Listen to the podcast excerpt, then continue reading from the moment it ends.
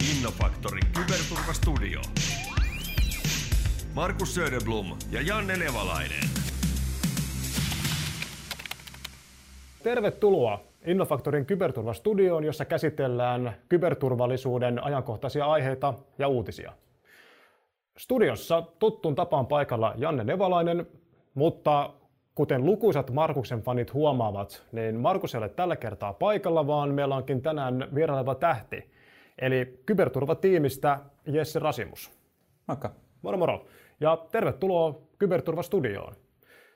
Kiitos. Tota, haluatko sä kertoa itsestäsi muutamalla sanalla ennen kuin mennään tuohon uutisiin?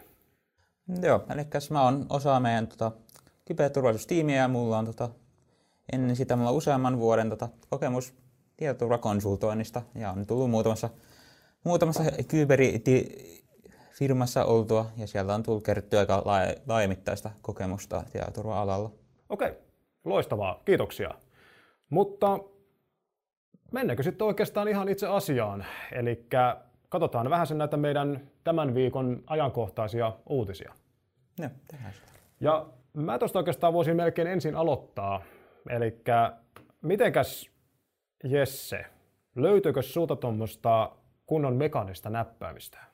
Kyllä, muutama semmoinen tuppaa löytymään. No niin.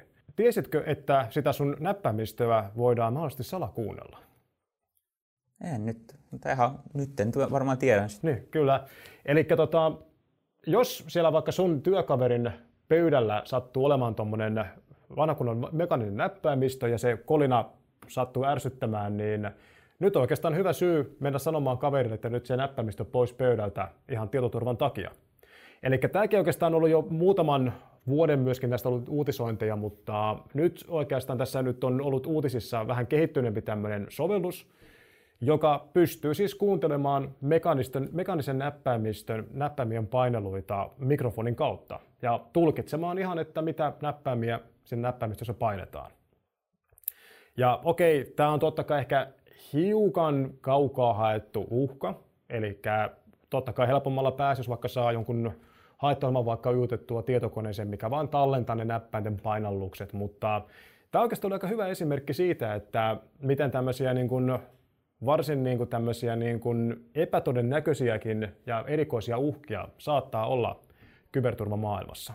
Mutta sitten oikeastaan, niin pitäisikö meidän ottaa sitten sun seuraava uutinen tuosta työn alle? Joo, eli semmoinen F5-nimisen firman tota, DigiIP tota, perheen näissä verkkolaitteissa oli löydetty kasa haavoja ja semmoinen, varsinkin semmoinen eräs erittäin kriittinenkin haava, joka sallii tota, hyökkään ajaa omaa koodia siellä tota, Bigi, F5 Bigi-verkkolaitteessa aika tota, hyvinkin vähäisellä effortilla. Se, tulee olla vielä, se on vielä varsin rumaa tulee olla, jos tota, siinä on tota se hallintapaneeli on auki tuonne julkiverkkoon. Ja näissä olisi tietenkin todella, todella tärkeää nyt päivittää uusimpaan versioon, sillä niissä on havaittu ihan aktiivista tota, hyökkäystä niihin. Joo, ja nyt jos joku tuijottaa siinä omassa näppäimistössään sitä F5-näppäintä, niin tuota, sitä näppäintä ei tarvitse repiä irti. Eli tässä F5 puhutaan, että tämä on siis yhdysvaltalainen yritys, joka tekee siis muun muassa erilaisia verkkoratkaisuja. Ja tästä on sitten tämmöinen haavoittuvuus löytynyt. Ja tähänkin oikeastaan, niin kuin Jesse sanoikin, niin jälleen kerran se päivittäminen on tärkeää. Eli että pidetään se oman organisaation päivitykset kunnossa muun muassa myöskin tältä osalta.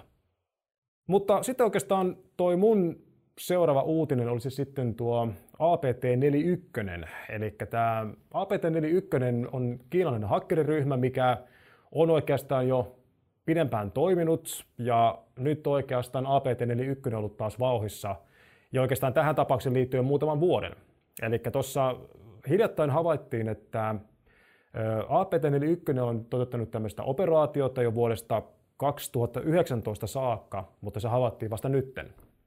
Ja tässä oikeastaan on ollut osallisena 30 kansainvälistä suuryhtiötä tässä operaatiossa. Ja mitä tässä on käynyt on se, että APT-41 on onnistunut varastamaan näitä organisaatioita melkoisella jän tietoa.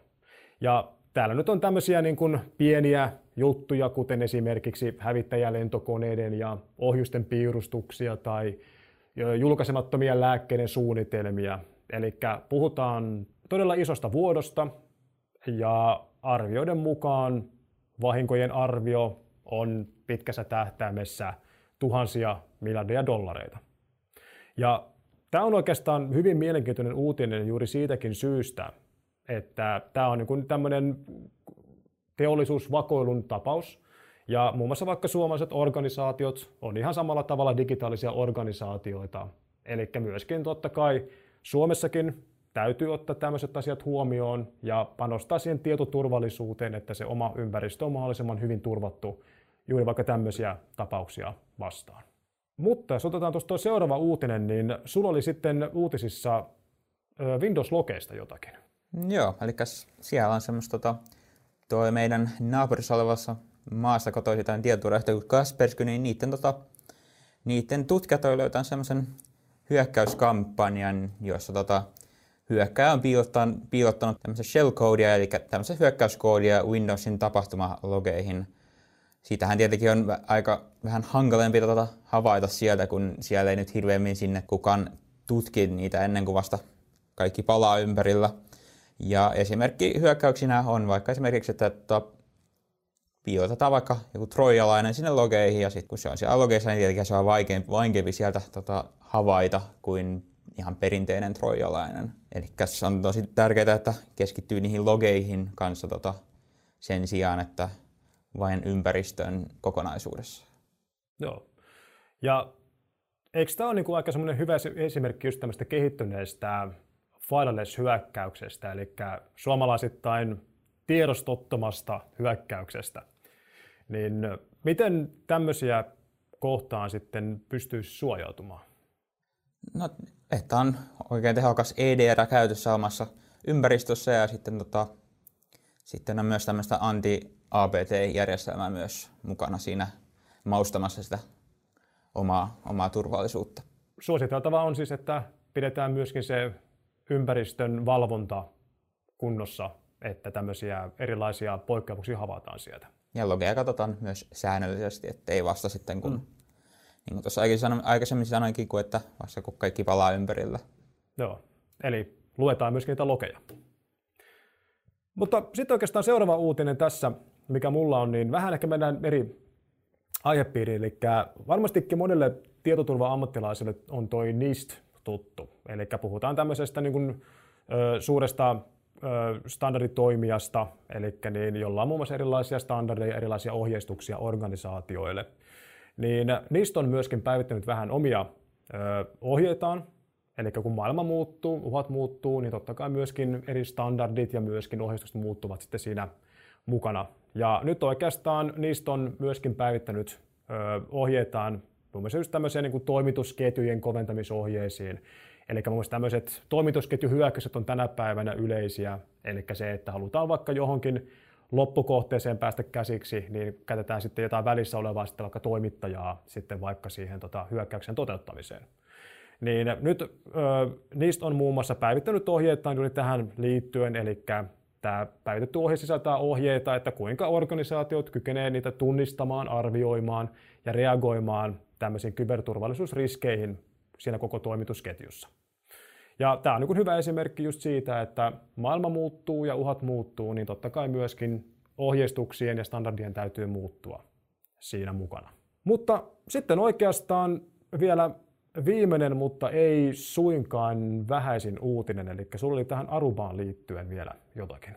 Joo, eli tota, noissa Arubassa ja avaajan näissä kytkimissä, joita on ihan miljoonia, miljoonia maailmassa, joitakin myös Suomessa aika paljon tietääkseni, niin ne on haavoittuvaisia tämmöisiin myös näihin remote code execution tota, haavoihin, eli pystyy, hyökkääjä pystyy siellä tota, ajamaan omaa koodia. Ja näiden haavojen juurisyy on aika lailla tuossa NanoSSL-kirjaston väärin konfiguroinnissa. Ja kun hyökkää ajaa tätä omaa koodia, se pystyy esimerkiksi vaikka rikkomaan tota ympäristön verkkosegmentaatiota, jota on suoritettu siellä puolustamaan omaa ympäristöä ja pystyy vetämään lateraalia liikehdittää sitten tota, noin tässä asiakkaan tai uhrin ympäristössä. Ja tähänkin onneksi on olemassa ihan korjauksia. Joo, ja tuossa oikeastaan niin pari semmoista aika niin kuin hyvää pointtia, mitä sanoit, niin tota, pari tämmöistä aika niin kuin isoa termiä oli just tämä lateraalinen liikkuminen verkossa ja sitten myöskin tämä verkon segmentoinnin ohittaminen. Eli toisin sanoen, eli siis hyökkäjä pystyy saamaan siis tämän haavoittuvuuden kautta jalansijaa siihen verkkoon, pääsee liikkumaan siellä verkossa ja pääsee myöskin sitten ohittamaan sitten vaikka näitä segmentointeja, eli pääsee vaikka johonkin täysin eri verkkosegmenttiin liikkumaan tarvittaessa, eli pääsee vähän niistä aiton ylitte liikkumaan eri verkkoihin. Eli Arubaa käytetään hyvin monessa myöskin suomalaisessa yrityksessä, niin tämä on varmasti yksi semmoinen hyvin tärkeä uutinen juurikin tämä, että tarkistetaan se oma ympäristö, löytyykö haavoittuvia laitteita ja tarvittaessa päivitetään ne laitteet ajan tasalle. Mutta hei, siinä oikeastaan meillä olikin sitten tämän, tämän viikon aiheet. Eli niin tota, kiitoksia Jesse oikein paljon, että pääsit paikalle meidän Kyberturvastudioon. Kiitos. Mutta hei, ei mitään muuta kuin niin tota, pari viikon kuluttua sitten uusi Kyberturvastudion jakso. Kiitoksia, moro! Innofaktorin Kyberturvastudio. Markus Söderblom ja Janne Nevalainen.